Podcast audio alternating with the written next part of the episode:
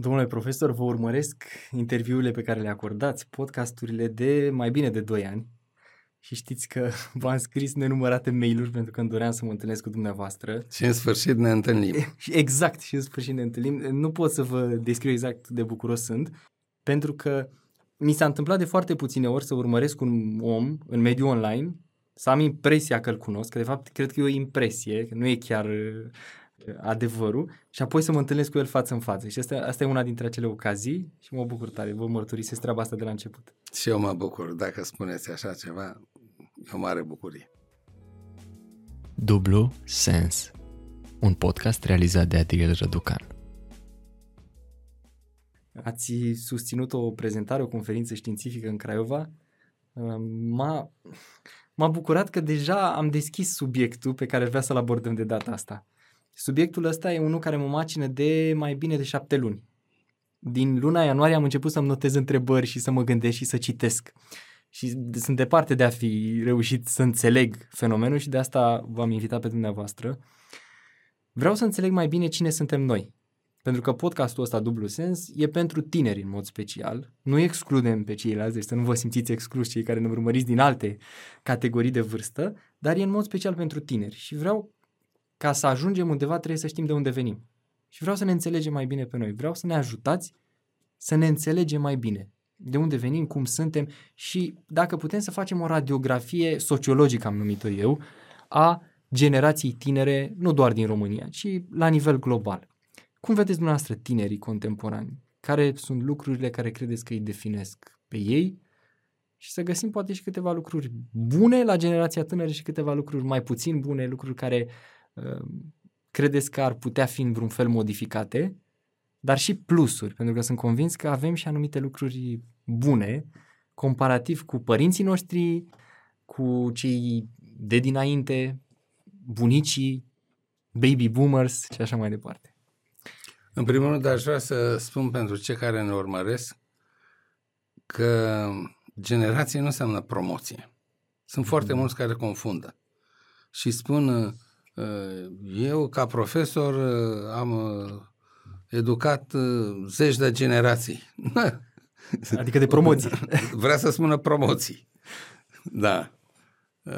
Sau contingent, sau leat, sau sunt mai multe sinonime în româna veche, în româna modernă, dar niciun caz. Generația este la distanță de 20-30 de ani de regulă este legată de un eveniment istoric important care îi marchează destinul, îi marchează modul de acțiune și chiar urmele pe care le lasă în istorie.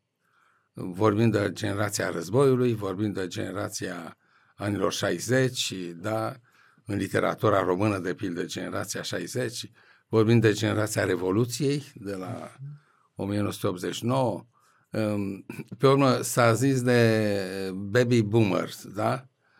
De unde vine asta? Vine de la perioada de după al doilea război mondial, care în Statele Unite uh, s-a făcut remarcată printr-un nivel de trai ridicat, printr-o uh, clasă mijlocie tot mai numeroasă.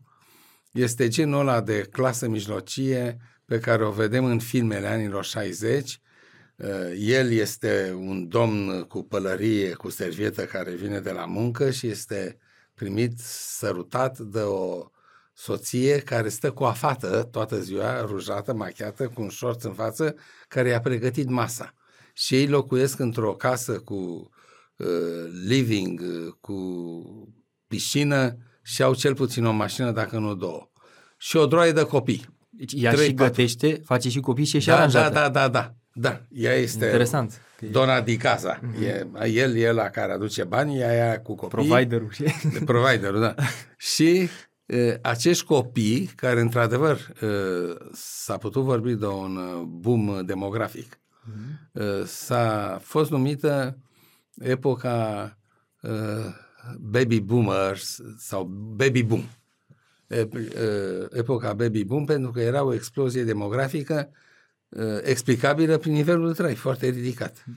Acum, dacă vreți să intrăm în amănunte, pot să vă spun că nivelul de trai foarte ridicat se datora și faptului că președintele Roosevelt care a fost acuzat de multe, că e socialist, că e comunist, el a venit cu acel New Deal, cu un Mhm. nou contract social între clasa conducătoare și e, guvernați și care a spus oamenii ăștia trebuie să aibă o viață a lor, trebuie să le dăm un salariu minim pe economie, trebuie să ridicăm salariul mediu, trebuie să le dăm în așa fel încât să aibă o viață, să le placă să o trăiască.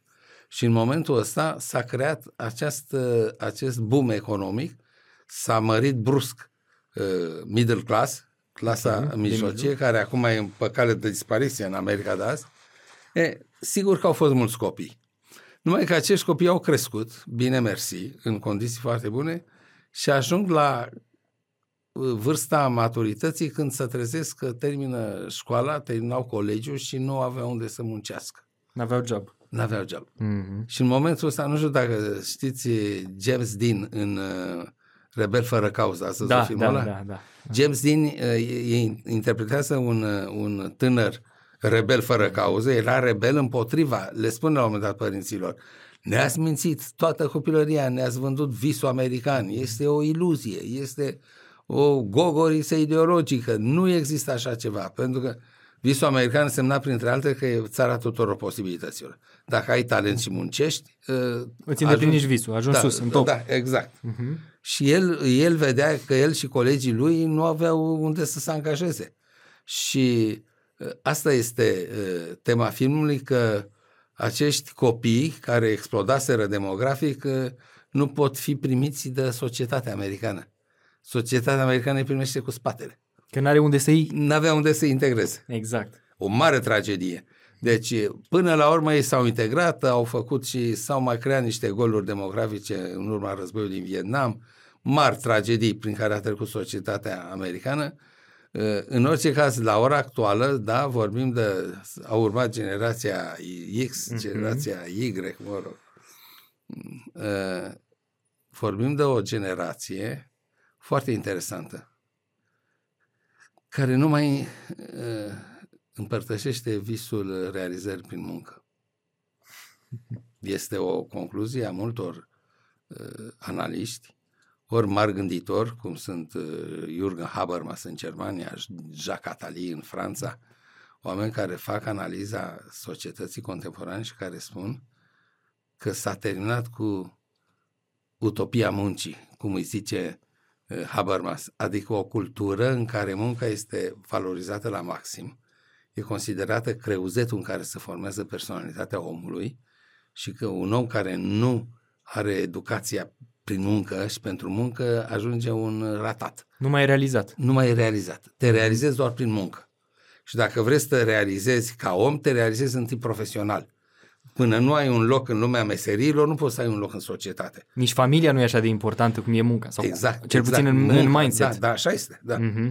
Și e, generația actuală de tineri nu mai gândesc așa. Nu mai gândește așa. Tinerii de astăzi spun, da, pot munci, dar part-time. Mm-hmm. Păi de ce? Vreau să fac surfing. Sau tenis. Am alte hobby-uri. Am alte hobby-uri și viața merită trăită și pentru alte lucruri. Și cine Doar face pentru muncă. statuie? Și vorba aia, cine nu-ți face nimeni statuie că muncești. Um, adevărul este că este o formă de înstrăinare umană aici pentru că de fapt este o înstrăinare în muncă. Munca nu mai produce satisfacțiile activitatea aceea care, în care te simți ființă inteligentă, creativă, ludică, dacă e Mhm. nevoie, cum să simte un artist da? care pictează. El, e și o joacă acolo. E, E și o joacă acolo. În arta aia, da. Sigur. De-aia ăla nu pleacă din fața șevaletului. Mm-hmm. Îl cheamă soția la masă și el nu vine și mai stai, mai stai puțin. El e în lumea lui acolo. El Corect. se bucură că muncește. Câți au șansă, câți oameni au șansa să se bucure că muncesc. Și atunci există această fugă de muncă și apariția um, unei, unei uh, generații în care uh, se preferă programul uh, flexibil, loc de muncă cu program flexibil, uh, se part-time, da? Să nu prea Și- înceară raporturi, să nu înceară anumite, nu știu, lucruri care mă, mă stresează, care pun presiune. Da, Să nu-mi ceară tot timpul așa și uh, de fapt uh, vor ca uh, munca lor să fie creativă. Mhm. Ați văzut ce spun cercetările? Că e asta își doresc. 92%. Vor o muncă interesantă, creativă, uh, supraveghere uh, minimă din partea șefilor ierarhici. Mhm. Nu, nu, nu vor uh, o muncă, nu vor trudă. Păi și e greșit să-ți nu dorești? e greșit. Dar înainte nu era așa. Și în, oamenii ăia care se lăsau înrolați, se lăsau băgați în, uh, în niște salopete de aceeași culoare, formau ceea ce spune Elvin Toffler, ăia formau armata epocii industriale. Mhm. Iar elevii erau formați de pe băncile școlii. Uniforma școlară îi pregătea pentru salopetă. Programul școlar îi pregătea pentru programul industrial din uzină. Erau etape, etape pe care Etape, nu trebuia să le da, sari. ce- în fiecare uh, vârstă erai pregătit Mhm. ca să ajungi armata epocii industriale, adică să umpli uzinele și fabricile cu muncitori, cu ingineri, cu economiști, dar erai pregătit de școală ca să s- accepti treaba asta. E, la ora actuală nici școala nu mai pregătești pentru așa ceva. Poți Ei- să fii orice, faci poți ce să- vrei Da, este E fluid. epoca în care fiecare să inventează și să reinventează. și e unic. Da, da. Dar uh, spune Dale Carnegie în cartea lui, mi-a plăcut foarte mult, Arta Succesului, mi se, pa- o carte pe care am citit-o și am recitit-o și spune așa că nevoia fundamentală a omului este aceea de a se simți important. Și mă gândeam, oamenii ăștia nu aveau aceeași nevoie, pentru că eu cred că în generația noastră există nevoia de a fi important, deci să fii unic, deci să oferi ceva lumii ce numai tu poți să oferi. Și atunci, pe mine nu pot să mă îmbraci într-o salopetă, că eu vreau să fiu, nu știu, artist sau visez să fiu influencer sau visez să fiu eu știu mai ce și să ofer lumii doar ceea ce eu pot să ofer. Oamenii ăștia în salopete nu aveau visul ăsta? Ba aveau, dar ei se credeau importanți că erau băgați în salopetă și scăpaseră de munca de la țară.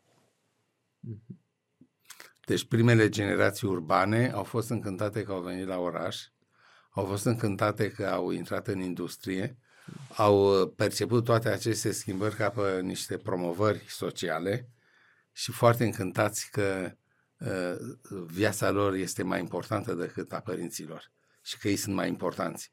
Li se și spunea într-o măsură oarecare, de pildă în, uh, în uh, societățile capitaliste se făceau uh, concursuri profesionale mm-hmm. și erau premiați, iar în uh, țările comuniste uh, era uh, uh, teoria că uh, e vorba de clasa conducătoare a societății, clasa muncitoare. Și atunci sigur că simțeau importanți. Nu să vă dați seama, un copil crescut la ț- țară, care a fost învățat o copilărie întreagă să care apa de la fântână și să o care de multe ori urcând mm-hmm. și cu două gălezi dintr-o dată pe, și chinuindu-se și asta și vara, dar și iarna, pe gheață, pe zăpadă, să ajungă la oraș, muncitor, la IMGB sau la, dați-mi din Craiova o fabrică, La Ford, de exemplu. la Ford. Că e dar- cunoscut în țară, da. Da. Și să vină la bloc și să dea drumul la chiuvetă și să curgă apă caldă. Mhm. Și să n-aibă nevoie de... Are frigiderul în casă, are toaleta în casă, deci... Deja next level față de părinți. Foai față- de mă. Când se duce la el la țară e... Deci își Da. satisface nevoia de importanță și o satisface. Dar altfel, vedeți? Da. Iar Sunt noi nu alte- înțelegem acum. Păi nu, asta e epoca. Epoca scoate la suprafață alte comandamente. De-aia spune fiecare epocă e cu tipul ei de sensibilitate. Pentru că acum tinerii de azi au altă sensibilitate decât părinții lor. Dar nevoia de importanță, de semnificație a vieții personale a rămas. Sigur. E, e o explicație logică și că se poate, poate de limpede. Uh-huh. Să știți că am observat un lucru la tineri. Am observat și la mine și la cei din jurul meu că pun foarte mult preț pe autenticitate, pe onestitate. Domne, să spui, nu mă deranjează că ai făcut cu tare lucru, mă deranjează că m-ai mințit. Că nu pot să mai am încredere în tine, s-a terminat. Da. Și pe tineri îi deranjează mult ipocrizia. De multe ori politica, cel puțin în România, este asociată cu ipocrizia. Una spui, alta faci. Da, sunt de acord cu dumneavoastră, dar... uh, În mental, cel puțin, mentalul nu, colectiv. Nu, așa este. Nu, chiar așa e. Dar uh, până ajungem la politică să luăm familia. Mhm. familia de proveniență, copilul învață ipocrizia din familie. Pentru prima dată când îi se spune, e, răspunde tu și spune că nu sunt acasă, copilul învață lecția ipocriziei. Pe urmă ajunge la școală și vede că învățătoarea lui predă cu totul altfel când are asistență la oră decât în mod obișnuit. Vine inspecția copii, gata, A, se schimbă da. ora. Gata. Facem cu personaje, facem ceva Da. interesant. Ceva interesant. Deci poate să facă, dar nu o face de fiecare dată. O face acum. Și copilul ce înțelege? Că e suficient să fii șmecher o oră și îți merge bine total. Mhm. Deci toate lucrurile astea copiii le văd până la generația actuală de tineri, într-adevăr, se acomodau. Se acomodau la această ipocrizie eh, a școlii, intrau în joc și le convenea pentru că le- treceau mai ușor cu complicitatea profesorilor. Cum credeți că s-a ajuns la complicitatea aia sinistră când profesorii le dictau la bacalaureat eh, soluția problemelor, da? Și chiar cu camere de luat vederi, așa. F- Făceau, de ce? Cu complicitatea părinților, fiindcă părinții îi premiau pentru treaba asta, iar ei făceau asta pentru elevilor. Cum puteți să credeți că făceau asta dacă nu încercând să plătească o serie de complicități pe care elevii le avusese răcui de-a lungul celor patru ani. Deci acolo era o complicitate reciprocă. De-aia vă spun, la uh, generația actuală vedem o revoltă. Nu mai vor. Nu mai vor să intre în jocul ăsta. Și suntem oare noi, generația de tineri, mai puțin ipocriți decât părinții noștri? Ceva mai puțin sunteți. Asta pot să vă spun pentru că am tot uh, văzut. Sunt de peste patru decenii la catedră. Mi-au trecut mai multe promoții prin uh, uh, fața ochilor și prin mână, pentru că de multe ori lucrez uh, cod la cod cu studenții mei dacă e vorba că le îndrumă o lucrare de absolvire. Și atunci îi cunoști mai bine, ei te cunosc pe tine mai bine, se realizează o, o legătură. Și pot să spun că mi-au trecut și prin fața ochilor și prin mâini promoții întregi și pot să-mi dau seama de diferența de moralitate. Există o, o diferență, cel puțin în cazul ipocriziei, cum ați întrebat dumneavoastră, mai multă nevoie de autenticitate și mai uh, respingere mai mare a ipocriziei. Nu e... Vedeți, vă urmăream de curând un, o dezbatere despre legile educației între profesori, cadre didactice universitare. Și la un moment dat unul dintre ei spune, i-am întrebat pe studenții mei, chiar azi, era pe prima zi de școală și dezbaterea era a doua zi. Zice, 4 octombrie, cea de genul ăsta, zice, i-am întrebat, care dintre voi n-a copiat deloc în 12 ani de școală? Și încet, greu, așa, după câteva minute, au ridicat doi mâna, că nu au copiat. Bun, am o discuție cu ei, pauză. Și la pauză vine o studentă la mine, foarte jenată, să-mi spună că, domn profesor, să știți că nici eu n-am copiat. Și ce tată, ce n-ai spus în clasă? Mi-a fost rușine. Mă temeam să nu râdă de mine. Vă dați seama că ea venea dintr-un, dintr-un climat moral în care marea majoritate copiau. Era rușine să fii cinstit, nu Era să rușine copiezi. să fii cinstit. Mhm. Iată care este climatul adevărat din, și nu o spun numai din, uh, trag concluzie dintr-o, nu. Vorbesc de, de cercetări care s-au făcut de-a lungul anilor. Uh, Climatul moral este în degradare în liceu, uh, în școala generală. Școala generală a ajuns un teren de luptă pentru putere, odată între profesori și copii, care e mai tare, și pe urmă între f- părinți, între familii. E o luptă de putere acolo care sponsorizează mai mult, care are copilul mai uh, în față. Mai... Care știe și un instrument, care la ce da, meditație. este o luptă între familii. Nu este un câmp al uh, cunoașterii și al dezvoltării personale, din păcate. Iar profesorul nu este perceput ca un companion, ca un prieten care te acompaniază pe drumul cunoașterii și dezvoltării personale. Este un uh, element de autoritate care încearcă să, să, să-și impună voința, Sancționează? sancționează și tu încerci să-l păcălești, să-l fentezi cât poți. Asta, vedeți, e o denaturare. De-aia am spus și astă seară, că avem învățământ fără educație. Mhm. Pentru că noi nu mai apucăm să educăm omenescul din, din oameni. Eu folosesc expresia lui Solomon Marcus. El are un, uh, un studiu foarte uh, interesant, educația omenescului. Uh, Noi asta trebuie să urmărim în școală, ori noi uităm treaba asta. Noi uh, pregătim elevii doar pentru următorul examen. Următorul examen și copilul asta înțelege, dacă acasă îi să spună la fel. Și auzi pe la liceu, în clasa a 12 doamnă, dar asta să cere la bac? Și ea săraca nu se imite. Zice, Oh. nu. Pe atunci de ce facem? Pa, exact. Și la Eminescu. Păi da, dacă nu-i la bac. E, vedeți cum ratăm? Ratăm elemente importante. Sau e caracterizarea personajului la Caragiale, da? Mm-hmm. Bun. Nu să cer la bac? Nu. Lăsați-o, doamnă. Și pe urmă ajunge matur și îl întrebi ce crede despre prietenul lui, pe care îl cunoaște de 10 ani și el nu știe să spună mai mult decât e băiat bun. Băiat de comitet. Este incapabil să descrie un om pe care îl cunoaște. De ce? Avea ocazia să învețe la școală. Când N-a se fost la bac. Când se caracteriza un personaj. Dar nu era la bac. Vedeți cum ratăm?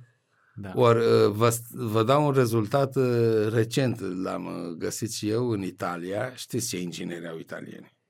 Ce tuneluri fac prin Alpi pe acolo, ce linii de Vara asta teleferic. am ajuns și eu și am rămas șocat. Ați văzut ce țară. Da. Și ce autostrăzi, și ce... Nu mai zic de arhitectura lor. și- Deci au, e, 49% dintre inginerii italieni sunt absolvenți de licee clasice. Adică unde se învață istorie, e, limba latină, limba greacă, gramatică, retorică, astea sunt discipline clasice la Deci italieni. arta discursului public, ei Da. fac asta în școală. Da, Extraordinar. și pe urmă să duc și fac Politehnica. Mhm, mhm. Păi e- ăia ies intelectuali, nu ies doar uh, tehnicieni. Nu știi doar betoane, nu știi Nu, doar, nu. nu. nu știu, să faci un drum sau Păi un nu, pod. și uh, știe să facă un drum, dar îl face, ați văzut cum îl face. Am văzut, da. Face pantofi, dar nu-ți vine, treci prin, uh, te, te, te plimbi pe uh, uh, uh, corsul la, la italieni, nu-ți vine să pleci din fața vitrinilor, pentru că totul e de o frumusețe incredibilă. De ce? Sunt făcute de niște creatori care au mai citit și altceva, nu au făcut doar probleme. Aici, aici e greșeala noastră, că pregătim copilul pentru următoarea probă, pentru următorul test. Nu-l pregătim pentru viitorul lui, pentru viața pe care o... Spunea Andrei Pleșu că sunt unii oameni care spun așa, spun, uh, domne, eu știu puțin, dar știu bine. Și spunea, domne, dacă știi puțin, nu poți să știi bine. De acord. trebuie să știi mai multe și trebuie De să acord. să-ți dezvolți mintea holistic și să înțelegi și X și Y. Asta nu înseamnă că ne transformăm în acel profesionist în toate și de fapt amator în orice. Dar totuși nu poți să știi puțin și să știi bine. Trebuie să fie o dezvoltare per ansamblu. Și nouă cred că asta ne lipsește în societatea românească și nu doar. Nu doar. Mă bucur foarte mult că citiți autorii eh, valoroși și că înțelegeți ce trebuie din ce spun ei. Așa este. Ați înțeles un lucru foarte profund. Pe lângă uh, cunoștințele de specialitate trebuie să mai ai următorul cerc, cunoștințe complementare și pe urmă cunoștințe de cultură generală. Și toate astea contribuie la înțelegerea uh, lucrurilor din uh, stricta ta specialitate. Toate astea te ajută să înțelegi mai bine, să te înțelegi pe tine mai bine, să te cunoști pe tine mai bine. Deci, e, noi avem o mari deficiențe în uh, educarea morală, în educarea, et, deci în etică. Noi nu avem Mhm. etică. În educarea gândirii, noi nu predăm gândire critică. Americanii predau din anii 60 critical thinking. E materie în toate școlile și în colegii și în facultăți. La noi se predă abia acum în câteva facultăți și în uh, masterate. Deci uh, sunt câteva uh, domenii de-astea foarte vitrege uh, care lipsesc din arsenalul unui absolvent de liceu. Și atunci ne mirăm de infantilismul care gen- e generalizat. E un infantilism uh, generalizat în societatea românească. Știți că se vorbește, suntem popor tânăr. Da. E bine să fii tânăr, că ai energie, ești, dar nu infantil. Ori noi avem foarte multe manifestări de infantilism.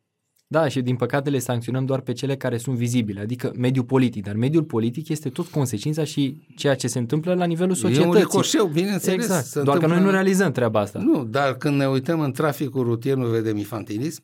Mm-hmm. Egocentrismul ăla care merge până la absurd, omul care nu se vede decât pe el, e incapabil să re- relaționeze cu alții, blochează o intersecție din incapacitatea de a vedea că sunt Da, și dar are alții. BMW și nu Păi mai da. contează altceva. Păi așa și copilul de la groapa de nisip, unde să ciocnesc ca niște cartofi între ei, ați văzut? Da. Fiindcă ei nu, nu pot ieși din ego-ul lor ca să-l vadă pe celălalt. Învinzi. Și să- da, să calcă în picioare, să ciocnesc între ei și iau jucăriile, ăla urlă, ăla țipă, vine, vin la părinți țipând, dă și lui jucăria, nu!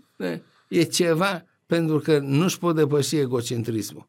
Adică uh, perceperea lumii doar din perspectivă proprie. Mhm. Și asta merge până pe la, spune Jean Piaget, în psihologia inteligenței, merge până pe la 12 ani. Vârsta la care, până la care copilul crede că luna se ține după el. După care îi trece iluzia asta, Și se realizează. vindecă și începe să vadă cum e lumea în realitate. Nu-ți Și doar care- eu, mai e și... Nu-ți doar eu. Sunt raporturi obiective între mine și alții, între mine și obiecte, între mine și corpul ceresc. Deci, uh, din păcate, unii rămân, că de-aia spun că sunt 12 ani. neisprăviți. Rămân la 12 ani, rămân la 14, la 16. Niște oameni neterminați, care nu și-au terminat uh, procesul de formare psihologică. Personalitatea lor generală este uh, retardată, în schimb, sunt excepțional în IT, de pildă. Mhm. Sau foarte bun în matematică, sau foarte bun în sport. Deci sunt competenți pe un domeniu excepțional Sunt, sunt, dar ca personalitate sunt rămași în urmă. și asta e inteligența emoțională sau ce anume? Multe, Mult. multe. Mhm. Și modul de gândire și nu numai e, și IQ, nu numai inteligența emoțională. Multe sunt rămase, nu fiindcă n-au fost formate, n-au fost antrenate și cei care au răspuns de educația lor nu și-au făcut datoria. Poate și ei la rândul lor erau tot într-o stare infantilă, e foarte posibil. Se transmite Și se transmite infantilism, ereditar. Absolut. nu? Că acum noile cercetări ne arată transgenerațional că se transmit multe lucruri. Da, așa este. Cum zice și Biblia de altfel. Da, și infantilismul se transmite. Eu văd foarte mult când mergeam cu copiii mei, erau mici, mergeam cu ei în parc și vedeam părinți Mhm. care mimau uh, că le fac uh, observații, îi băteau la cap de fapt. Îi uh, mimau numai așa de dragul uh, s- celor din jur. Să Să-i vadă ceilalți părinți că da, că ei au atitudine. măi Dorin, fii cu minte. da, că... da, e frumos, dar nu e frumos ce faci. Dar nu... și copilul simte, știe că o faci de, de demo. Așa. Nu, Apropo ă- de ipocrizie. Păi da, ipocrizie și infantilism. Că nu-ți dai seama că tu ratezi în momentul să explici copilului ceva. Și invers, când îl vezi, copilul e mic, are 4-5 anișori și vede o băltoacă și se duce în ea și jap. Păi el cum să cunoască mediul ambient, mediul natural, dacă nu face jap? Bâldăbâc în balta aia să vadă cum face apa. Când lasă-l, nu călca acolo, dă ce faci, mă, îl mai și arde. Da, da, Nu, Ți-am spus să nu mai calci în băltoace, lasă domne să calce. Dă, formă de infantilism, fiindcă nu, nu poți gândi cu două mutări înainte, ca un șachist mediocru. Cu două mutări înainte. Atât, să stai puțin, dacă îl las, ce să nu se întâmplă nimic, să usuc astea. Că nu mai e ca pe vreme. Când intra, ne intrau, când eram eu mic, da, ne intra apă în, în bocan și să udau. Și aveam doar o pereche, probabil aveați doar o da, pereche. da, erau pu- puține și erau uh, de proastă calitate. Da, Acum sunt tot felul de... Și dacă intră în apă? Dar au rămas cu aceste ticuri care sunt de la părinții lor, bineînțeles. Tipare mentale din care nu mai ies. Nu mai ies. Și care z- datează de generații întregi. Deci avem oameni în secolul 21 care gândesc și se comportă ca în secolul 19. Din generație în generație și au transmis ca pe niște ștafete aceste coduri culturale. Nu lăsa copilul să int- calce în baltă, în băltoacă. Nu lăsa copilul să nu, la, nu, nu-i da voie să arate cu degetul, că nu e frumos. De-astea. Mi-ați ridicat mingea la fileu. Am fost, eu fiind medic stomatolog, am fost împreună cu colegii mei la un, la un liceu, nu, e, nu, e, nu are clasele 9-12, are doar 0-8, deci e mai mult școală gimnazială și primară. Și am fost ca să facem educație, da, profilaxie dentară și să discutăm, la, până acum am fost doar la clasele 0, 0-4, deci de la clasa pregătitoare până la clasa 4. Am fost, am fost în vreo 10 clase echipa noastră, am fost doi câte doi. Și vă dați seama că am văzut fel și fel de reacții și din partea învățătoarelor și din partea copiilor. Am stat câte o oră cu ei. Da, copiii cred că erau fascinați când vă vedeau. Unii da. Că ei sunt în- foarte încântați de, Unii da. de tineri. Da, da, da. Tineri frumoși. Ei au, au foarte mare sensibilitate. Dacă le apare un tânăr frumos sau o tânără frumoasă, Atenție. să topesc. Sunt foarte, da. Dar eu vreau să vorbesc mai mult despre reacția învățătoarelor. Da, despre mă ce- rog, era o paranteză, Dar scuze. Nu, nu e nicio problemă, nu e nicio problemă. Și, și copiii m-au, în unele momente m-au surprins, pentru că unii dintre ei, chiar și din clasa a treia, a patra, au aerul de șmecher. Mhm. De, mama, am zis o chestie, râde toată clasa, l-am făcut pe ăla din față de râs sau nu știu, i-am făcut o, o, o poantă. Însă, dincolo de asta, a fost un copil la un moment dat, și asta mi-a tras atenție, a spus așa, eu când voi fi mare, vreau să mă fac fie dentist, ca voi, fie basketbalist. Și atunci eu am zis, știi, dacă vrei să fii dentist, o să cam trebuiască să, să mergi pe direcția asta, zice, sau amândouă. nu poți să le faci pe amândouă. De basketbalist nu știu, poate poți, că nu sunt.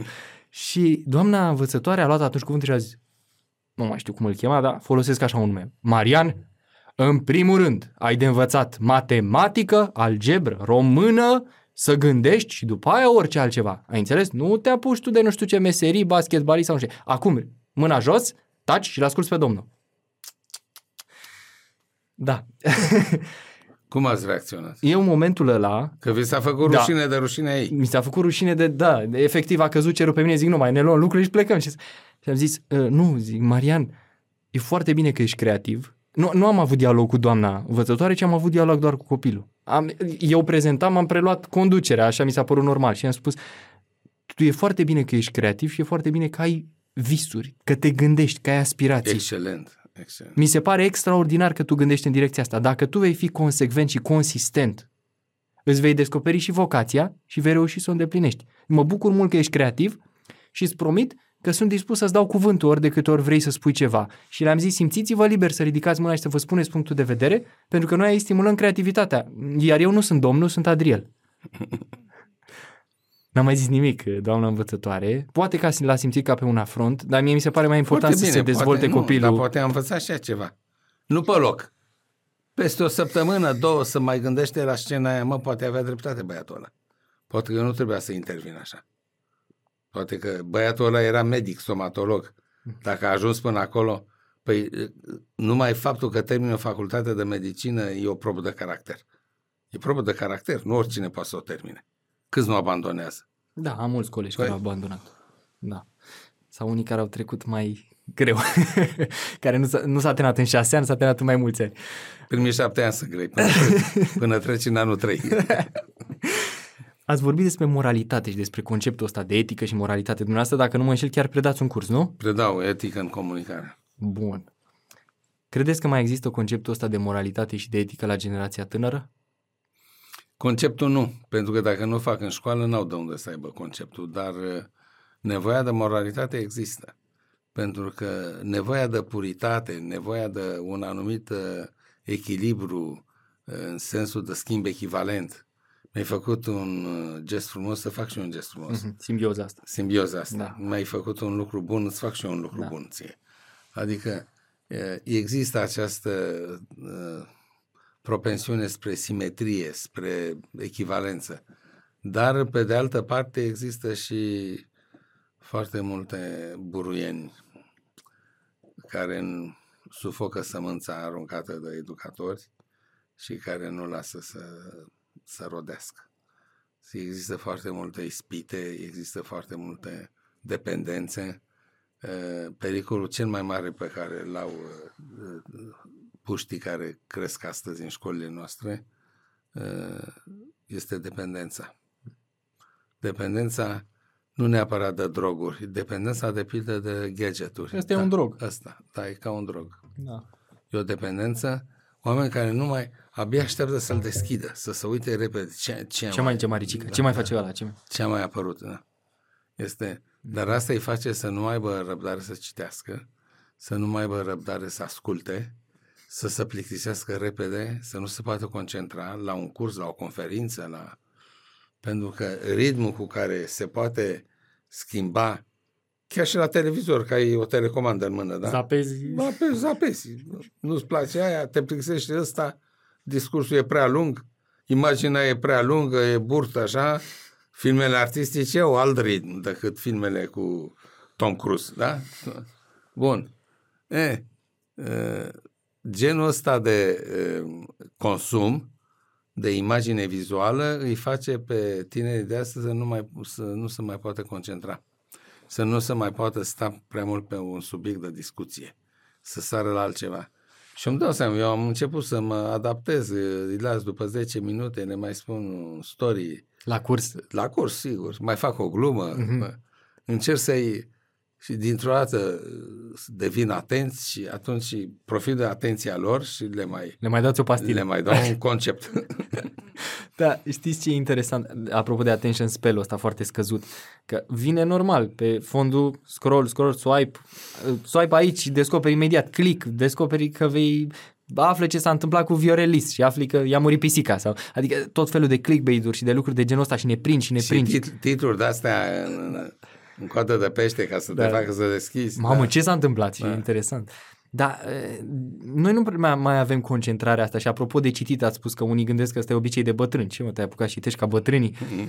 Nu, deci trebuie să, măcar pentru cei care ne urmăriți, a citi nu înseamnă a fi bătrân, ci a fi inteligent și a fi deștept și a înțelege ce înseamnă dezvoltarea holistică. Haideți să le eh, explicăm puțin eh, care e diferența. Când citesc un text, ce văd acolo? Niște semne pe care noi ne numim litere, dar pentru noi care folosim alfabetul latin, știm, ăla e A, ăsta e B, ăsta e... C. Pentru un japonez nu știe, dacă n-a învățat eh, o limbă în alfabet latin. Bun. Pentru el sunt doar niște semne. Deci noi, din niște semne, cărora le dăm semnificație de litere, de sunete, formăm cuvinte. Cuvintele au o semnificație. Cuvintele formează propoziții și fraze, altă semnificație. Frazele formează un text și textul ăsta formează un roman, Ana Karenina. Și în momentul ăsta mie mi se dezvoltă în mintea mea imaginea Anei Karenina, după care mă pot îndrăgosti Vizualizez. o vizualizez, Mhm. mm-hmm. o trăiesc, mă îndrăgostesc de ea, sufăr când moare, pentru că e imaginea mea mentală construită pe baza unor abstracții, niște semne. Vă dați seama ce proces mental e aici? Păi da, da, dacă eu o văd pe Netflix, Dacă o văd pe Netflix, în producție americană, Da. Da, îmi place la fix. Și uh, mă îndrăgostesc de ea și sufăr când mă... Dar n-am mai uh, făcut ocolul ăla extraordinar de la litere la imaginea mentală. M-am lenevit. Mi se lenevește mintea. Mintea nu mai face efortul pe care îl făcea când citeam. Mi-o dă, da, gata, imaginea vizuală. Nu mai am nevoie de imagine mentală. Imaginea vizuală ține loc de imagine mentală. ca o mâncare fast food. E deja da. Exact, e, Rezolvat. semi, e semi-preparat. interesant, foarte interesantă imaginea asta și cred Păi că vreau rămâne, să- rămâne cu oamenii. Păi da, dar vreau să înțeleagă cei care ne urmăresc de ce Mhm. trebuie și nu că suntem noi capsomani. Bă, eu am citit când eram ca tine. Tu de ce nu citești? Pune una pe carte. Da, deci, adică de ce nu ești ca mine? Păi uite, fiindcă sunt altfel. Nu asta e problema, că trebuie să fiți ca noi. Problema este că dacă nu citiți, vă leneviți mintea și ajungeți să spuneți, niște- ați auzit de idiocrația? E și un film. Da. Da. da. O societate condusă de niște acefali, de niște dăștia care, cărora le elene să gândească. Ați văzut uh, Don't Look Up? Uh, nu l-am văzut. Trebuie văzut. L-am, am citit uh, critici, cronici. Cronici. cronici, am văzut foarte multe păreri, Pentru dar nu cei l-am care văzut. ne urmăresc. E o satiră socială și ne, care ne arată cum va ajunge societatea umană dacă tendințele existente în prezent s-ar prelungi. Se perpetuează. S-ar perpetua mm-hmm. fără să le deranjeze Ok. okay. S-ar ajunge așa, la o Americă al cărui, al cărei președinte este o femeie, Meryl Streep, care e genială ca de obicei. Da, da. Pozează, face, să crede vedetă, așa, fiul ei, care e un retardat, Mhm. îl pune, nu că e consilierul, e șeful consilierilor. De bani gata și... De bani gata, dar el toată ziua se joacă pe niște străpțiți, nu știu ce face acolo, așa. Uh, Cel care conduce cu adevărat America este un tip foarte bogat, Mhm. este trimitere la Elon Musk, așa, dar care care e cam uh, decerebrat așa, e un ce- scelerat de fapt, care se angajează să salveze planeta de impactul cu un meteorit, dar când află că pe meteoritul ăla sunt metale prețioase, în loc să o salveze, vrea să Salveze pe el să cadă sau să nu, să exploateze metale prețioase Aha. și să nu mai arunce în aer. Și până la urmă, planeta să termină. E Se distruge. Praf, să distruge. De ce? Pentru că un imbecil ca ăla a vrut, uh, a vrut să câștige mai mult decât avea, deși era cel mai bogat om. Nu se mai putea Lăcomie. opri. Lăcomia zoologică. Lăcomia care nu mai are frâne. Mhm. Această dependență de bani și transformarea omului în anexa banului. Ăsta era individul și ăsta conducea lumea. Și s dar cum e posibil lumea asta de sub cer să fie condusă de niște scelerați? Ba da, pentru că în lumea asta de sub cer, criteriile după care se ajunge în vârful în piramidelor, financiare, economice, politice, sunt exact astea. Să fii cât mai scelerat, adică sociopat, adică fără inteligență socială. Fără Cal pe inteligență cadavre, fac emoțională. orice, Cal n-am- pe cadavre. N-am nimic sfânt, n-am mamă, n-am tată. Câinii latră, ursul Deci trece. asta, da. ați văzut uh, lupul din Wall Street? Da. Ăsta, ăla e specimenul care conduce... Și culmea că e real. Omul da, e există. real, e real. Da. De- Ăla, ăștia sunt oamenii care conduc marile uh, fonduri de investiții, bănci și așa mai Manipulează stocuri de miliarde de, departe. de da, dolari. Da, da. Și omul simplu se uită la ei ca la niște zei. Nu sunt zei. Sunt uh, spiritele uh, rele ale acestei lumi. Acum ajungem tot la moralitate. Moralitatea asta pe care eu o văd la tineri este de tipul cât timp nu rănesc pe nimeni, nu e nicio problemă. Știți, ați auzit poate teoria asta, Sigur. ideea asta, adică Domne, ce prostie cu Biblia aia și cu bă, creștinismul și nu doar, chiar și cu alte religii, da? și cu musulmanii, că uite nebunii, se aruncă în aer, aruncă clădiri, asta e religia. Oricum religia a omorât milioane de oameni în timpul Inchiziției, oricum religia e depășită, oricum Biblia e făcută de nu știu cine și tradusă greșit și atunci, Știți că unii cred că e- a fost scrisă de Coșbuc? asta n-am auzit. Da, Da? da. Angelescu de la uh, Vax Populi. A, Are- a făcut interviuri, da. Din satele din Prahova. Și cine a scris Biblia? Unii Coșbuc, alții Eminescu, alții... Deci suntem, ignoranța religioasă este facerea vage. La în țară creștină. 90 Așa, cre, așa crede, așa îi place să, să spună bisericii ortodoxe române. Da, în condițiile astea pe care tocmai le-a spus, în contextul ăsta, în care tinerii încep să citească știință, în care încep să se deschidă la minte, și citesc în engleză, nu citesc numai în român, au o grămadă de literatură și spuneați dumneavoastră despre cogniție, atât de multe cărți, și pe mine mă fascinează și citesc și mi se pare interesant. Și la un moment dat apare ideea asta, cât timp tu nu faci altuia rău, ești moral. Dar nu trebuie să ții cont de niciun fel de instanță divină, că Dumnezeu oricum e un construct social al unor șmecheri care manipulau oamenii prin evul mediu. Sau unor ignoranți. Sau... Da, sau needucați. Știți care e marea uh, păcăleală a acestor oameni care nu sunt de fapt terminați? Sunt neisprăviți, sunt neterminați. Um, Când aruncă lăturile din copaie, aruncă și copilul. Ceea ce e prețios trebuie păstrat, arunci ceea ce e murdar. Mm. Ceea ce trebuie schimbat, apa trebuie schimbată, copilul nu. Că nu suntem ca în bancul ăla. Ce facem pirandul? Îl spălăm sau facem altul? da? Nu facem. Deci copilul nu se schimbă, nu se aruncă din copaie. Credința în Dumnezeu nu se schimbă, dar arunci altceva. Arunci corupția din biserică. Arunci lupta pentru putere din biserică. A, a, a, a, arunci ignoranța asociată bisericii. A, a, arunci idolatria Mhm. care ajunge până la a merge la nu știu ce moaște și pune, a pune portofelul pe, pe racla cu moaștele respective. Să crească. A, aia e idolatrie. Este formă de primitivism și dacă tu ești corporatist și ești un tip mai uh, uh, evoluat așa și te uiți cu dispreț la asta, nu înseamnă că uh, asta e religia și că asta este credința în Dumnezeu. Nu e credință în Dumnezeu, e credință într-o uh, în niște oase. Un om care a murit acum nu știu câte sute de Da, ani. aia e idolatrie, e fetișizarea unor obiecte. Nu e credința în Dumnezeu. Pune mâna și citește, roagă-te și deschide Biblia, dar întâi roagă-te. Că dacă o deschizi ca pe orice altă carte, nu spune nimic.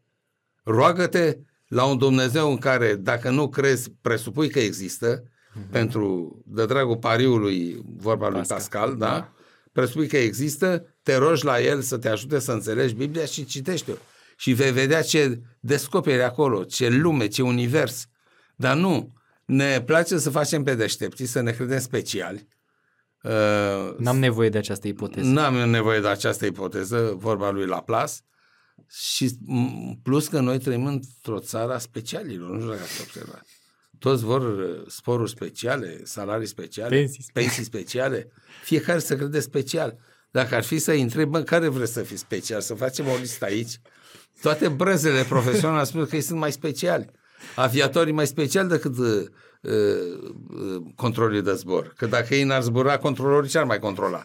Uh, profesorii mai special ca medici, că dacă n-ar fi profesor, pe medici cine i-ar forma? Și așa mai departe. Deci toți sunt mai speciali și toți ar bate pe, pe uh, care să fie mai special acolo și mai în frunte.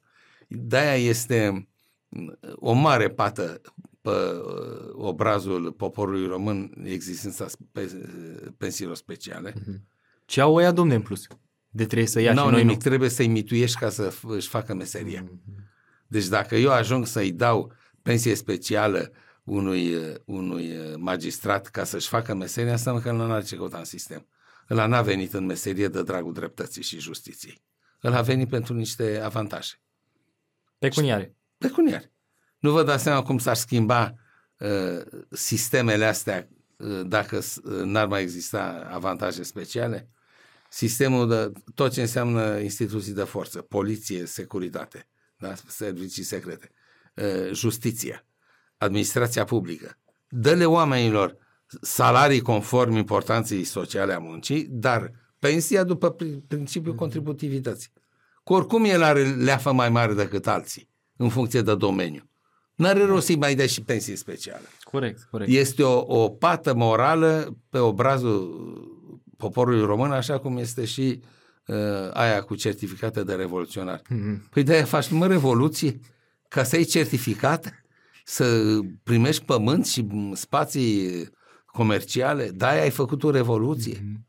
Una este o, o pensie de urmaș pentru un, un om care a rămas văduv sau care a rămas E săracul sărmani. E... da, îl ajuți. Și alta este certificat de revoluție, lăsând la o parte mizeria morală care a început odată cu traficul de, de certificate. Asta e o altă discuție. Mhm. Aveam un coleg care uh, avea trenul gratis, că lua de la bunicul lui sau nu știu de la cine, de pe la țară, lua certificatul să zic, bă, tu ce faci? Eu mă duc mereu cu trenul. Păi cum? Zic, nu te costă mai mult decât cu mașina. Făceam noi un calcul.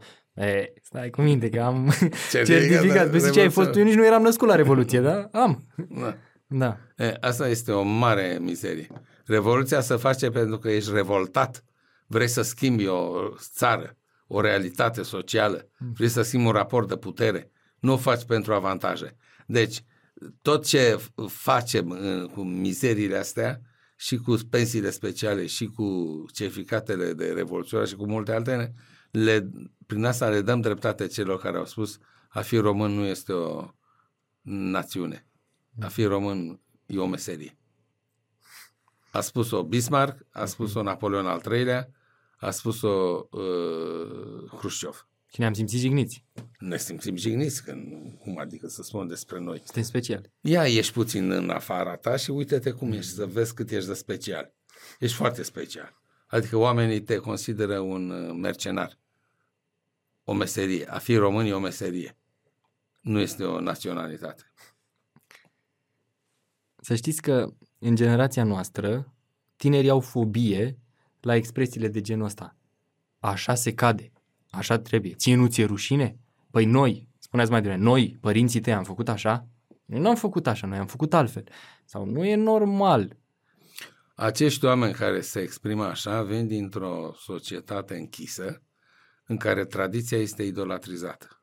Mhm. Deci e transformată în idol. Tradiția cu T mare. Și, domne, e tradiție. De așa am, Așa am pomenit. așa am pomenit. Da, dar Matei nu-ți dai seama că ar fi mai logic, așa mai rațional. O fi mai că, dar noi n-am pomenit așa. Da, n-ați pomenit, dar nu poți să schimbi. Stă să gândește, e câte o femeie de asta la țară inteligentă și cu intuiție. Stă să gândește, mă, poate că aș face, dar ce zice lumea, adică gura satului, Satul. ca nebunița Salina. Mai bine nu. Deci sunt două lucruri odată. Fetișizarea tradiției și teama de gura lumii, adică de opinia publică. Și astea împreună fac ca oamenii să nu schimbe nimic. Și de așa trăiesc repetitiv, de Captivi. la o generație la alta, captiv unei tradiții. De aia spun că așa se cade, așa nu se cade. Fiindcă așa am pomenit sau așa n-am pomenit. Așa era pe vremea mea. Așa era pe vremea mea și așa trebuie să fie în continuare. Deci asta e. De-aia tinerii nu suportă. Au dreptate. Deci nu e bine să fii conservator, să păstrezi niște lucruri, să fii... Să păstrezi niște lucruri fix. valoroase, dar nu tot. Nu orice. Știți ce spunea Hegel? Că tradiția e un lanț de aur. Pentru unii o fi lanț, dar e de aur. Le place tradiția că e aurită. Adică să le dă lor un sentiment de plenitudine. Aparțin și ei unei povești. Fac parte din ea. Sunt mii de ani în spate. Sunt mii de ani în spatele nostru. Da. Ne-am luptat cu romanii, ne-am luptat cu turcii, Dacii cu liberi. tătarii, dacii liberi. Păi sunt Știți, unii care da. țin site-uri cu dacii liberi. Că Bun. Iisus a fost dac. Da, știți. astea, da. Da. Bun. Iar astea sunt cu uh, tradiția. Și alții sunt uh, atât de temători de schimbare, pentru că își pierd uh, privilegiile, încât spun nu, nu, nu, nu, de ce să schimbăm? Rămâne așa că e mai bine. Iată de ce spun uh, așa să cade maică, așa să face. Bun, astea sunt aia cu uh, tradiția e un de aur. Da? Sunt unii care spun, bă, o fi de aur, dar e lanț. Ne ține în loc. Și atunci, hai să-l rupem. Să căpătăm mobilitate. Asta să căpătăm mobilitate, să ne emancipăm, să avem libertatea de mișcare. E, între acești doi poli se duce lupta astăzi. Suveraniștii și globaliștii. Suveraniștii sunt pentru păstrarea cu orice preț a tradiției și a acestui tip de etnocentrism, Prin noi înșine. prin noi înșine, autohtonism, uh, suveranism, Granițe. și uh, etnocentrism. Noi și uh, suntem buricul lumii. Uh, și globaliștii care sunt, uh, nu sunt mai puțin patrioți. Dar sunt oameni care au înțeles că globalizarea este inevitabilă, că vine cu noi uh, reguli ale jocului și că dacă vrei să dai gol pentru țara ta, trebuie să înveți regulile astea și să joci corect după ele. Să nu trișezi. Sunt altfel de patrioți, dar care merg în uh, pas cu epoca. Mhm. Și sunt și niște patrioți care trăiesc într-un trecut legendar. Ăștia sunt în naționaliști și suveraniști. Și așa le spun și copiilor lor, cu siguranță. Adică le, le transmit transmit, mai la fel, departe da, treaba asta. Da.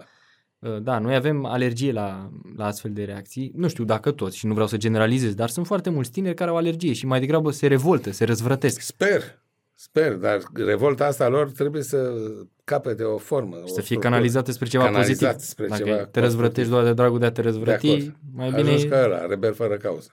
exact, exact. Să știți că m-am gândit de multe ori la, la religie și la știință. Eu însumi m-am lovit de tot felul de dezbateri în facultate, deși, na, suntem mult mai... Uh, profesorii încearcă să păstreze o linie a a corectitudinii politice și să nu vorbească despre lucruri de genul ăsta, dar totuși, în lumea științifică, se pare că e foarte greu să reconciliezi credința, ca să nu zic religia, credința cu știința. Știu, la dumneavoastră e și o problemă. Volens nolens se ajunge la evoluționism. Da. În științele biomedicale te lovești de chestia asta. Mai ales când discutam despre cogniție sau despre că am evoluat și unele dovezi, se vin cu dovezi, da, nu există dovezi concrete nici de o parte, nici de alta. Am citit și eu tot felul de cărți în zona asta și sunt departe de a fi un specialist. Sunt un amator, dar am fost și eu interesat fiind student la medicină, normal. Nu știu, cum vedeți dumneavoastră, cum ați reușit pe plan personal să împăcați religia cu știința? Pe plan personal am uh, explicat-o, am uh, reușit să o le împac pentru că, după părerea mea, nu există o contradicție. Uh-huh. Pe vremea studenției mele se spunea că există o opoziție ireductibilă între știință și religie. Toate manualele, toate studiile de ateism științific sau de gândire materialist științifică, că așa se spune, materi- materialist științifică. Deci, pe de-o parte, erai materialist în sensul că nu ești idealist, Uh-huh. că materia e determinantă în raport cu ideea. Că ideea este doar produsul materiei superior organizate, creierul uman. Și material științifică, materialismul tot se bazează pe rezultatele științei. Deci din capul locului asta era o chestie care se opunea religiei. Ori asta e o prostie și să vă spun de ce. Fiindcă știința înseamnă teorii științifice sau domenii ale științei, discipline, chimie, fizică, biologie, matematică. Sunt științe care vizează anumite domenii ale realității. Cu uh, instrumentele cele mai riguroase și mai obiective posibile în momentul ăla. Da? Mhm. Religia e o viziune despre lume. În ansamblu. N-am cum. N-am cum să am opoziție între știință și religie. Că sunt două niveluri diferite. Unde e opoziția? Complementare. Nu sunt paralele. Mhm. Una e concepția despre lume și alta e știința. Mhm. Concepția despre lume poate fi hrănită de foarte multe teorii științifice și religia actuală e hrănită. Este, da. Există creaționism științific, există, Există. există o serie întreagă de... Deci, n-am cum să spun că e opoziție. Asta e o bazaconie născu, cu- construită de activiștii aia de partid care trebuie să aibă un obiect de activitate. Deci sunt pe alt etaj, asta ziceți. Alt etaj. Nu, nu n-au cum se certe ea de la unul cu ea de la doi, că nu cum sunt pe să- același da, etaj. Da. Nu să lovesc între ei nici la lift, nici la gunoi, Mhm. de ce să certe? Sunt pe etaje diferite. Mhm. Asta e marea, marea păcăleală.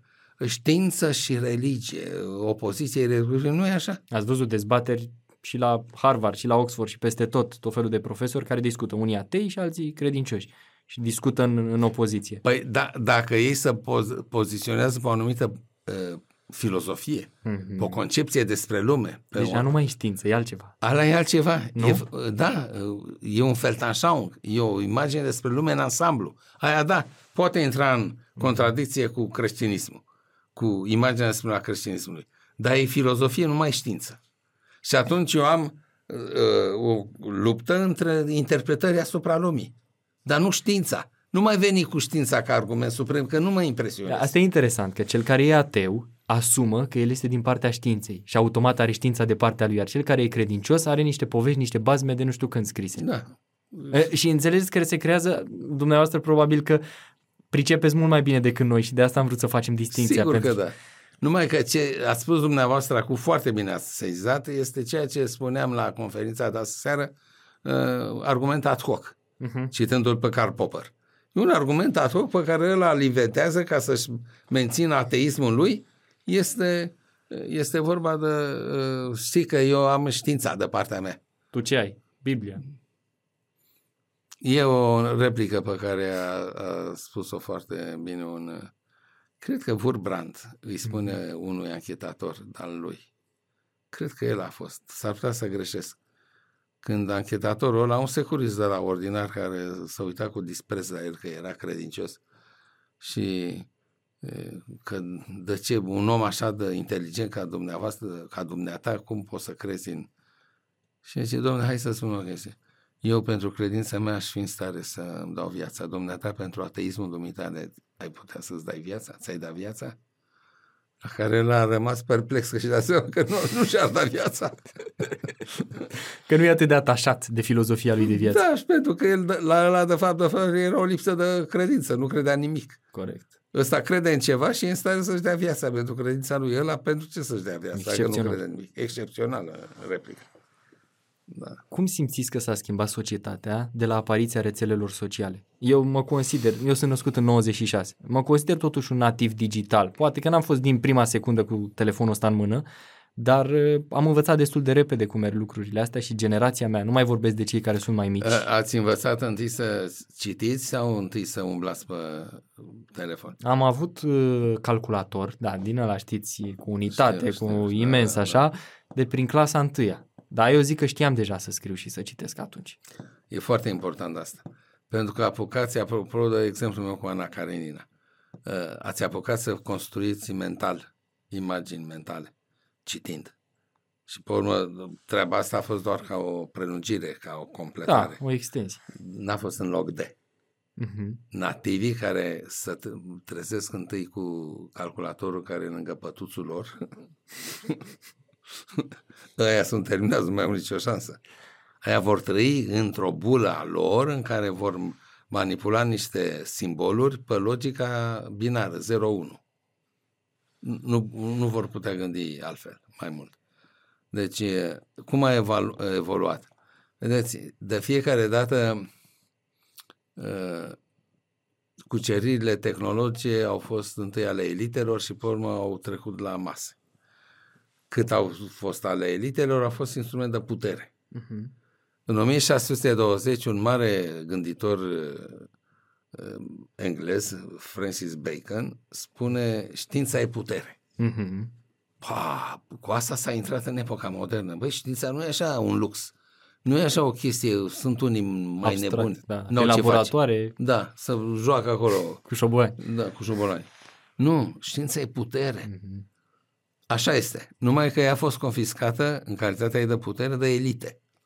Și au construit un nou eșafodaj al puterii, noi tehnici de manipulare, noi tehnici de, de control social, Mhm. pe bază de știință, ale naturii și ale societății.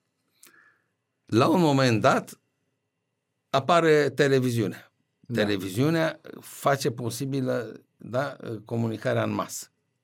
Pentru prima dată, cum? Cu pastilă audiovizuală. Și sunet, cuvânt și imagine. E trintrotoluien. Faci ravagii. Cu această pastilă audiovizuală poți să schimbi popoare. Kennedy a fost ales datorită televiziunii. Este primul președinte american, primul șef de stat ales uh, grație televiziunii. Era și fotogenic. John Kennedy, Da, John da, da, Fitzgerald, da, îl da, știți. da. Era Da, un bărbat Dar e emblematic Foarte pentru bine. Statele Unite și Da. pentru liderii E, lumii. E, în momentul ăsta și-au dat seama că dacă ai butoanele pe televiziune, faci ce vrei cu un popor. Ulterior au apărut noile media. Și mai, mă, pentru că pot fi personalizate. Și le poți avea în lui buzunar și le poți Da. purta oriunde. Și... E, și acum ce se întâmplă? Popoarele și-au luat uh, partea lor. Uh, Televiziunea nu o pot face acasă, dar uh, telefonul ăsta îl pot lua cu mine. și oamenii care ne urmăresc asta fac. Aici sunt, Da. pe YouTube. Da. Și atunci este, dacă vreți, un mare, un mare pas înainte, confiscarea unei tehnologii și unui instrument de putere de către mase. E, Stai, stai puțin, e la noi acum, facem ce vrem cu ele. Te înjurăm, ești prim-ministru, nu mă interesează, spun că faci numai prostii.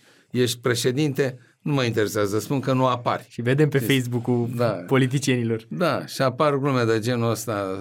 Se pare că în, în ianuarie 2023 uh, Iohannis va face o vizită oficială în România.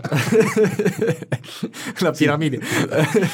în România, că, Da, da, da, că da. nu apare, Da, asta da, îi se da, reproșează. da, nu da. apare și el cum apărea Băsescu în fiecare zi. deci, Poate și asta e o, e o tradiție, da. da, da Cine e- știe? așa s-au învățat oamenii, mai ales ziariștii care nu au o subiecte, mor, își rod unghiile de necaz.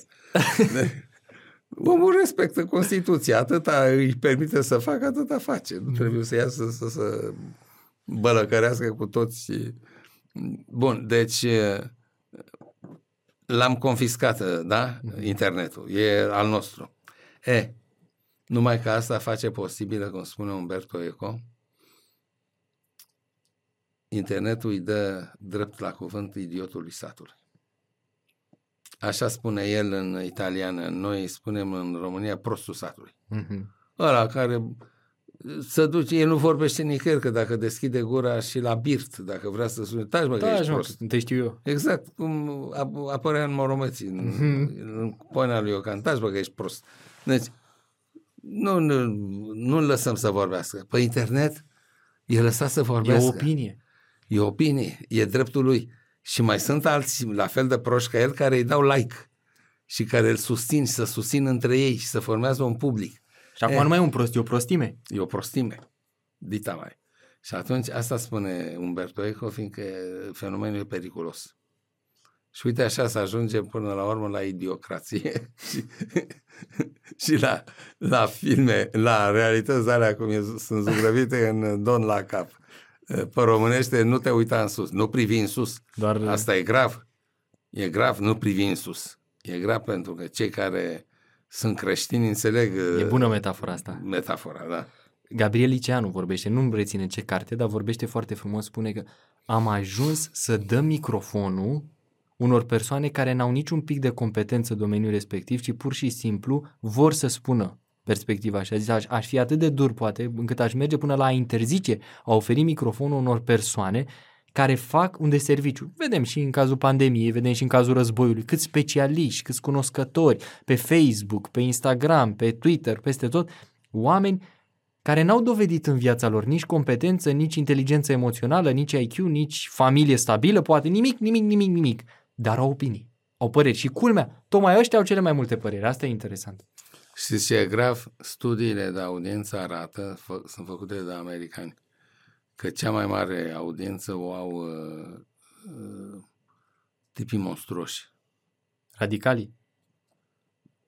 Dăștea, cum era ăla care au vrut să-l, cum îl cheamă pe ăla, care a vrut să-l bage pe Dan Diaconescu în tomberon, mai țineți minte? Da. Tolea. Era un tip de ăsta care să lupta, să bătea sportul de astea cu mâini și picioare. Mm-hmm. Lupte da. din astea. Da. Și era... Deci ăștia fac audiență. Ciudații. Ciudații s-ar putea, stranger, s-ar putea traduce. Ăștia uh, fac audiență extraordinară, de-aia sunt invitați. Tot felul de nebuni de ăștia care vorbe, știți, vorbește gura fără ei. Uh, crește ratingul imediat. Da, crește ratingul. Dar de ce? Avem o explicație? E uh, uh, surpriza, serendipitatea. Uh, caracterul ăsta nou, ciudat, uh, stai puțin, ce-o fi cu ăsta? Ce, ia uite, ce interesant. E. Chiar și dacă eu cred despre el că e un prostănac? E un prostănac, nu mai iau după el ce spune, dar e interesant ca spectacol. Uite cât de tâmpit poate fi, uite ce poate să spună, dar nu zapezi. Stai pe el și el înregistrează audiență mm-hmm. Și asta ridică minutul de publicitate de la 7.000 la 21.000 de euro. Minutul de publicitate. Da. Uimitor. 21 de mii, pardon, am zis 21. 21 de mii. M-am gândit de multe ori la influența rețelelor sociale, pentru că și eu petrec mult timp acolo, dar bine, eu am, am ajuns să-mi convertesc timpul, în sensul că... Cam câte ore pe zi stați? Știți ce fac? Cred că sunt 3-4 ore, dar vă spun ce fac. Tai din podcastul ăsta lucruri scurte și le pun peste tot, pe Instagram, Facebook, YouTube și așa mai departe. Răspund la comentarii și uneori mai vorbesc cu prieteni pe care poate nu i-am mai văzut de mult timp sau cu care mai am ceva de comunicat. Am încercat să elimin timpul care vă spun că mi se pare cel mai periculos. Scrollatul ăla, inutil. Da. Doar a te uita. Felicitări, bravo. Și a te compara cu alții sau, eu știu, a bravo. găsi, a vedea nu Vreau știu să facem o, o comparație, nu e o comparație, o analogie. Comparația este aproape o operație științifică și noi trebuie să ne ferim de confuzia asta. Nu orice analogie, o comparație. Fac o analogie, dar ca să-i fac pe tinerii care ne urmăresc să li se facă scârbă de uh-huh. obiceiul ăsta foarte prost. Domnul, seamănă cu voyeurismul. Și ce înseamnă voyeurism? Să te uiți pe gaura cheii, să vezi ce fac doi tipi împreună în dormitorul lor. Și tu ești curios acolo să vezi ceva. Asta înseamnă uh, a te uita tot timpul după, mai ales pe TikTok, alea da. scurte și... Din nou, din nou, din da, nou, video, da, video. E penibil, ești un voyeurist dacă faci așa ceva. Să fi să facă rușine de treaba asta, pentru că e pierdere de timp. Să știți că e o bătaie de joc și față de noi, și față de Dumnezeu, și față de familia noastră, când pierdem timpul de pomană. De, față de viitorul nostru nu mai zic, că este criminal. Știți că Arsenie Boca povestește undeva că a fost bătut o singură dată de tatălui? Știți când? Când uh, l-a întrebat ce a făcut așa și el a spus că n-a făcut nimic. și l-a bătut. Și să nu mai faci asta niciodată. E păcat de Dumnezeu să nu faci nimic. Timpul pierdut nu se mai întoarce. Să faci întotdeauna ceva. Să citești ceva, să înveți ceva, să faci un lucru manual, să faci ceva. Și de atunci așa a fost. A devenit un om harnic. Deci, um, e un păcat să pierzi timpul. Și asta e o formă de pierdere de timp așa, hi, hi, hi și ha, ha, ha. Și cu ce ai rămas? Ia uite ce glume mai face ăla pe da. șantier, uite ce fată mai apare și se dezgolește pe internet, uite cine mai prezintă ce Nu prezintă. mai zic de memorile astea care te, te inundă cu mm-hmm. O joie minunată, o vinere minunată, noapte bună. Stați că vine cu sărbătorile. Bună dimineața, sărbătorile iar ne vor inunda cu texte de-astea și nu doar cu sărbători fericite, cu folologii de-asta, da, așa. și toate fotografiate și cu floricele. Deci există, e o, o industrie întreagă de pierdere de timp. O industrie întreagă dedicată pierdere de timp și oameni, milioane de oameni se lasă păcăliți, să duc după fenta asta. Captivi în, în, da. în mirajul ăsta. Da. Mi se pare un fel de fata Morgana, că vrei da. mereu să ajungi și n-ajungi da, n-ajungi la, ni, la nimic. Mor da. cu ochii tot acolo. Da. Păi știți că e o carte scrisă de un american. Să ne distrăm până murim. Da? Da. Nu știu. Exact asta, ideea asta e. Foarte interesant. Până la moarte, ne distrăm până la moarte, altceva nu mai avem de făcut. Hedonism un pic. Hedonism ăsta generalizat, să ne distrăm, Mhm. mm-hmm. ne hăhăim. Așa. Oscar Wilde a înțeles ceva. Am înțeles. Da. Eu, chiar mi se pare foarte interesantă cartea lui Portretul lui Dorian Gray. Am, am citit-o la, un, cred că în două zile și m-a, mi-a deschis un pic orizont. În ce clasă erați? Sau în Uh, ce an? Cred că eram, nu mai știu, anul 4, anul 5 de facultate, ceva de genul ăsta. Atunci am descoperit-o. Știu că fica mea a citit-o în clasa 11 și era Mhm. mm-hmm. fost dat peste cap întoarsă pe dos. Câteva zile te... te... Da, nu mai ești om. Da. Da, da, da, da, uimitor. Um, Tot pe rețelele astea sociale apar fake news-urile. Deci e, e, o- e așa o apetență pentru știrile astea false, probabil și pentru că sunt extrem de ciudate și radicale și din vine așa ceva care te, te, te lasă lat. Da, spunea Andrei Pleș la un moment dat la Ateneu, spunea treaba asta, că știrile astea sunt făcute să te lase lat și că nu mai faci față la un moment dat, te supraîncarci. Și uh, mă gândeam așa, credeți că noi, generația tânără, reușim să decriptăm mai ușor? Că părinții noștri poate că sunt păcăliți când intră pe internet, intră, ați văzut că sunt tot felul de hackeri, intră pe site-uri din astea, ei nu verifică, că zicem noi că ei nu prea le au cu tehnologia. Dar credeți că la fake news și la propagandă tinerii sunt imuni? Nu sunt imun, dar sunt mai avizați.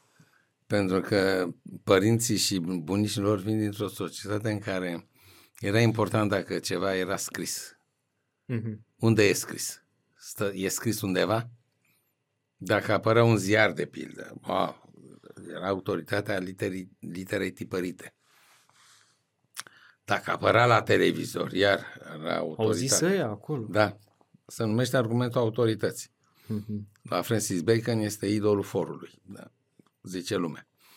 Uh, Sau zice cineva cu autoritate. Dar uh, tinerii nu mai au chestia asta. Actuala generație tânără nu mai sunt uh, impresionați de faptul că scrie undeva, nu mai sunt impresionați de faptul că apare ca imagine pentru că nu mai e generația aia care s- a făcut cunoștință cu televizorul ca un fel de personaj central al familiei pus cocoțat pe o mobilă și cu mileu deasupra să nu se pună praful, știți, genul ăsta. Trebuie să vă Era- spun ceva. Îmi cer scuze că vă întrerup. Bunica mea are 88 de ani și Dumnezeu să o țină cât mai mult timp în viață. Locuiește cu noi. Doamne ajută. și se uita pe tabletă, îmi dați seama, pe tabletă la unul dintre podcasturile mele. Și la un moment dat iese din cameră. Și mama o întreabă, ce faci, te-ai uitat? Nu, că nu-mi place, nu mă mai uit până la final. Și zice, păi da, dar de ce ai ieșit din cameră? Stai să-ți opresc. Păi am ieșit să nu mă vadă. să nu mă vadă ei, că nu-mi Că place. ies, Că nu-mi place, da, da. Și că ies. Da. Atunci mi-am dat seama că, într-adevăr, metafora asta mi-arată că trăim în lumi paralele, în lumi diferite. da. Nu decriptăm același adevăr. Deși ne uităm la el, eu zic că e roșu, ea zice că e da, albastru. nu decriptăm aceeași realitate. E Da. uimitor. Apropo de ce spuneați dumneavoastră mai devreme. Și ați spus faptul că cei care sunt mai în vârstă nu mai au aceeași... Adică, nu- ori nu mai, unii nu mai pot, unii nu mai vor. Nu, nu, r- uh, percepția realității este uh, învățată, odată, și doi, selectivă. Mhm. Deci depinde pe ce țineți minte desenul la rață iepure. Mhm. Când îl lecturezi înspre dreapta, e o rață. Dacă îl lecturezi înspre stânga, e iepure. E două perspective. Deci e selectivă. Perspectiva contează. Sau cel cu două profiluri, care uh, la mijloc uh, înseamnă o cupă albă, dar dacă te uiți pe negru, sunt două profiluri față în față. Știți desenul? Da. E celebru, uh, Da, da, e da, dat da, uh, iluzie optică. Sunt iluzii optice, exact. Da. Păi sunt iluzii optice pentru că, reali- pentru că noi nu înregistrăm realitatea ca un aparat de fotografiat. Noi o înregistrăm în- în funcție de niște precogniții, să numesc în psihologie, niște date pe care le avem înainte de a uh, recepta Un realitatea. fel de filtre, nu? Da, niște filtre. Mhm. Și unul are niște filtre și altul alte filtre. Să uită la același lucru și văd lucruri diferite. De ce mai jignit? Păi stai că eu n-am vrut să zic da, asta. Da, păi nu, da, nici nu. vorbă. Păi cum nu mai jignit dacă ai zis... uh? Iar alții cu filtrele lor, Mitică Dragomir, care spune despre Becali, zice, nu, ne-am făcut retardat, l-am făcut, dar nu ne-am jignit. Nu, l-am făcut... De ce s-au înjurat în toată regula? Și bă, nu, de ce? Pentru că în subcultura lor, Ceva E normal. genul, bă, idiotule, bă, tâmpitule, nu, vină cu să te pup, mă, Ceea ce ticălosule. pentru un om normal... Da, pentru un om normal ar fi jignire, pentru ei e un fel de tandrețe, așa. Da. Da. Îmi place mult de tot cum explicați, pentru că exact cum ați spus, veniți și cu argumentul științific, dar aduceți imediat și storytelling-ul. Am o ultimă întrebare, care pentru mine e extrem de importantă. Se uită la noi și părinți, deopotrivă, se uită și copii. Se uită din generația milenială, din generația Z, se uită din mai multe generații. Dumneavoastră, cum puteți să-i sfătuiți pe ei să creeze o comunicare eficientă între generații? Există o falie, există o schismă, da? Nu ca la 1054, dar e o schismă destul de mare între părinți și copii. Unii nu mai știu să comunice cu alții și Biblia vorbește despre asta la un moment dat. Cum să comunice eficient părinții cu copiilor? În primul rând, părinții ar trebui să accepte ideea asta că un copil e produs vectorial. E, un vector este familia, adică el, părintele, și un alt vector e epoca. Mm. Și că un copil nu îi aparține în totalitate, nu, nu îi poate semăna în totalitate. Seamănă mai mult sau mai puțin cu el și mai puțin sau mai mult cu epoca. Și atunci trebuie să accepte că există o diferență între el și copilul lui. Și că să nu accepte, las că o să-ți vină ție mintea la cap, adică o să vină momentul când o să gândești ca mine. Nu va veni niciodată momentul ăla. Să nu-l mai aștepte. Pentru că el este și produsul epocii sale.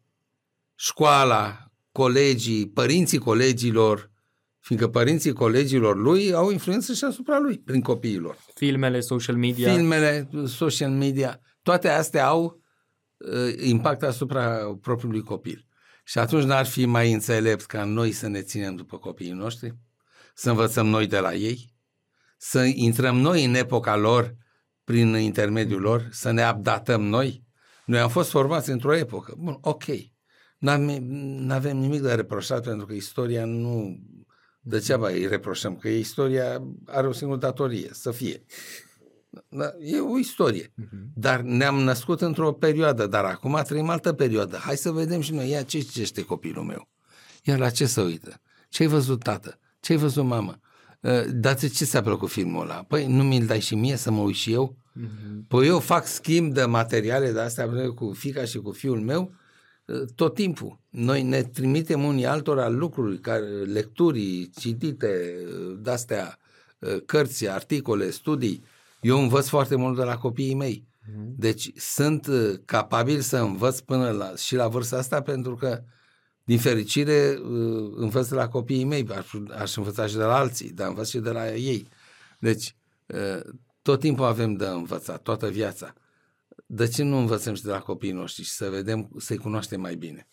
Pentru că altfel este riscul să nu mai avem limbaj comun, ei să treacă pe malul celălalt râul să se lățească, pentru că progresul tehnologic, progresul societal, progresul cultural e tot mai rapid. Se lărgește falia. Se lărgește falia. Și o să ajungem să ne facem din cu mâna, să prin semne, să nu mai putem vorbi și din când în când să-i mai avem pe acasă de Paști, de Crăciun. Vizitatori așa. Vizitatori, două, trei zile, mm-hmm. după care să plictisesc de noi și spun, mamă, trebuie să plec, am treabă la București sau la Craiova sau la Timișoara. Deci, sau la Madrid. Deci, care e problema? Problema este lipsa de comunicare. Și lipsa de comunicare vine din lipsa unui limbaj comun. Și lipsa de limbaj comun vine din lipsa de experiență comună. Aici trebuie umblat. Experiență comună cât mai mult. Timp pierdut, uh, timp de trecut împreună, dacă nu suntem uh, aproape proximali unul cu altul, prin internet. Uh-huh. Folosim. Nu se poate să lăsăm așa să spunem nu știu cu ce, din ce câștigă bani, nu știu ce, lucrează la o companie. Prostii de astea noi. Prostii de astea. Câștigă bine. Mm-hmm. Nu știu ce, dar câștigă bine. Da.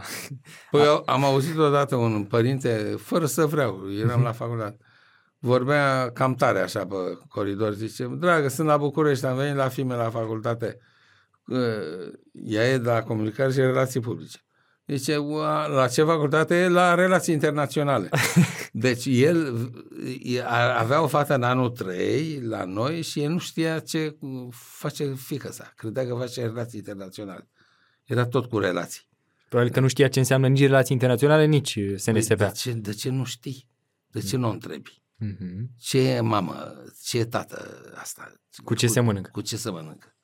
Deci, ă, această absență de interes a părinților față de copiii lor e criminală, pentru că îi fac să și piardă.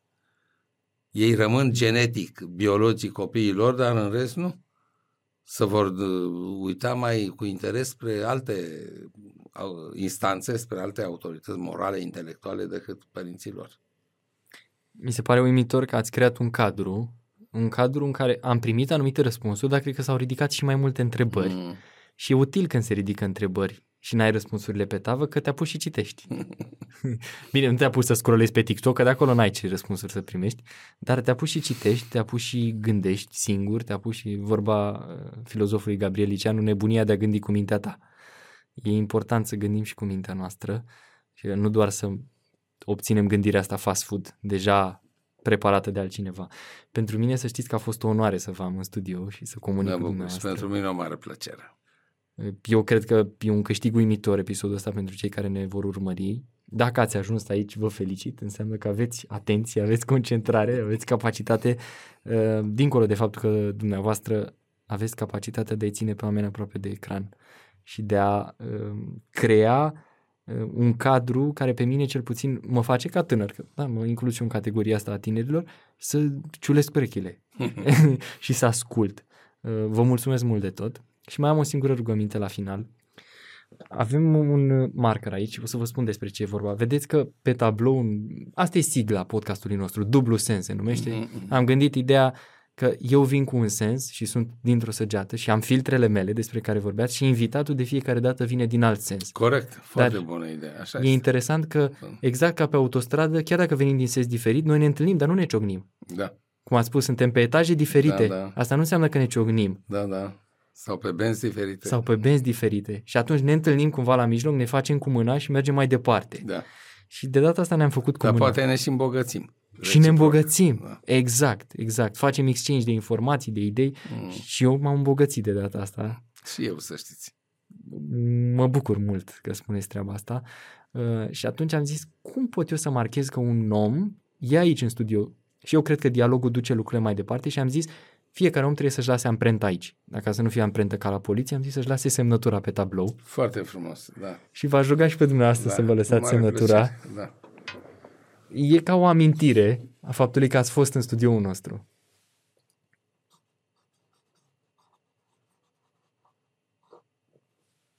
Mulțumesc mult de tot. Multă plăcere. Spunea un invitat la un moment dat că acum aveți semnătura mea doar să mergeți la bancă. Dar uh, nu, nu ăsta e scopul, ci faptul că de fiecare dată când eu vin și cei care ne filmează sau cei care sunt invitați vin și se uită, e o amintire că un om a trecut pe aici și a lăsat semnătura, înseamnă că a avut parte un dialog, iar dialogul ăsta a dus lucrurile mai departe. Ne-a ajutat să ne dezvoltăm în primul rând cognitiv și apoi chiar faptic. Vi s-a întâmplat să treceți de la un dialog la altul cu niște idei, cu niște probleme? Să le îmbogățiți ca un buldonej, așa? Da, Bun, așa, așa să și faceți. da, mi s-a întâmplat. Mi s-a întâmplat. Eu sunt și pasionat de asta și n-am cum să nu vă urmăresc. Să citați într-un dialog cu cineva, să citați ce ați discutat în dialog în cu alt altcineva. episod sau un alt dialog sau... Și se uh, îmbogățește ca un bulgăre de zăpadă, așa. Da? Știți cum e pentru mine? Viața ca un puzzle și fiecare uh, întâlnire din, de genul ăsta poate să fie o piesă din puzzle Da, respectiv și încă s-ar o putea piesă. ca să pierd o întâlnire miraculoasă, să pierd o întâlnire fără a fi fatalist sau uh, fără a fi uh, Defetist mistic sau, sau defet. mistic, da. exact. Uh, pur și simplu sunt uh, cât se poate de realist. Pot pierde întâlnirea cu un om, pot pierde formarea pentru ceva și știți cum e războiul, se poate pierde pentru un singur cui, Da, lipsă. Da. Și atunci mi se pare că fiecare piesă e importantă și de data asta am pus o piesă mare de tot în puzzle și mă bucur mult că am avut ocazia eu să mă mă bucur. întâlnesc. Și le transmit celor care ne-au urmărit uh, multă voință și sănătate ca să le ducă pe toate.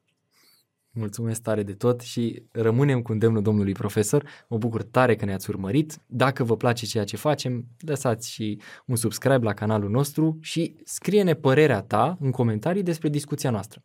Iar dacă ai întrebări, domnul profesor, cred că sunteți disponibili să răspundeți la anumite îmi întrebări trimiteți pe, pe e-mail. pe e-mail, da. Perfect. Bine. pe WhatsApp, pe, pe ce-o-fi. Perfect. Mulțumim mult că ați fost cu noi și mulțumesc încă o dată, domnule profesor. Numai bine.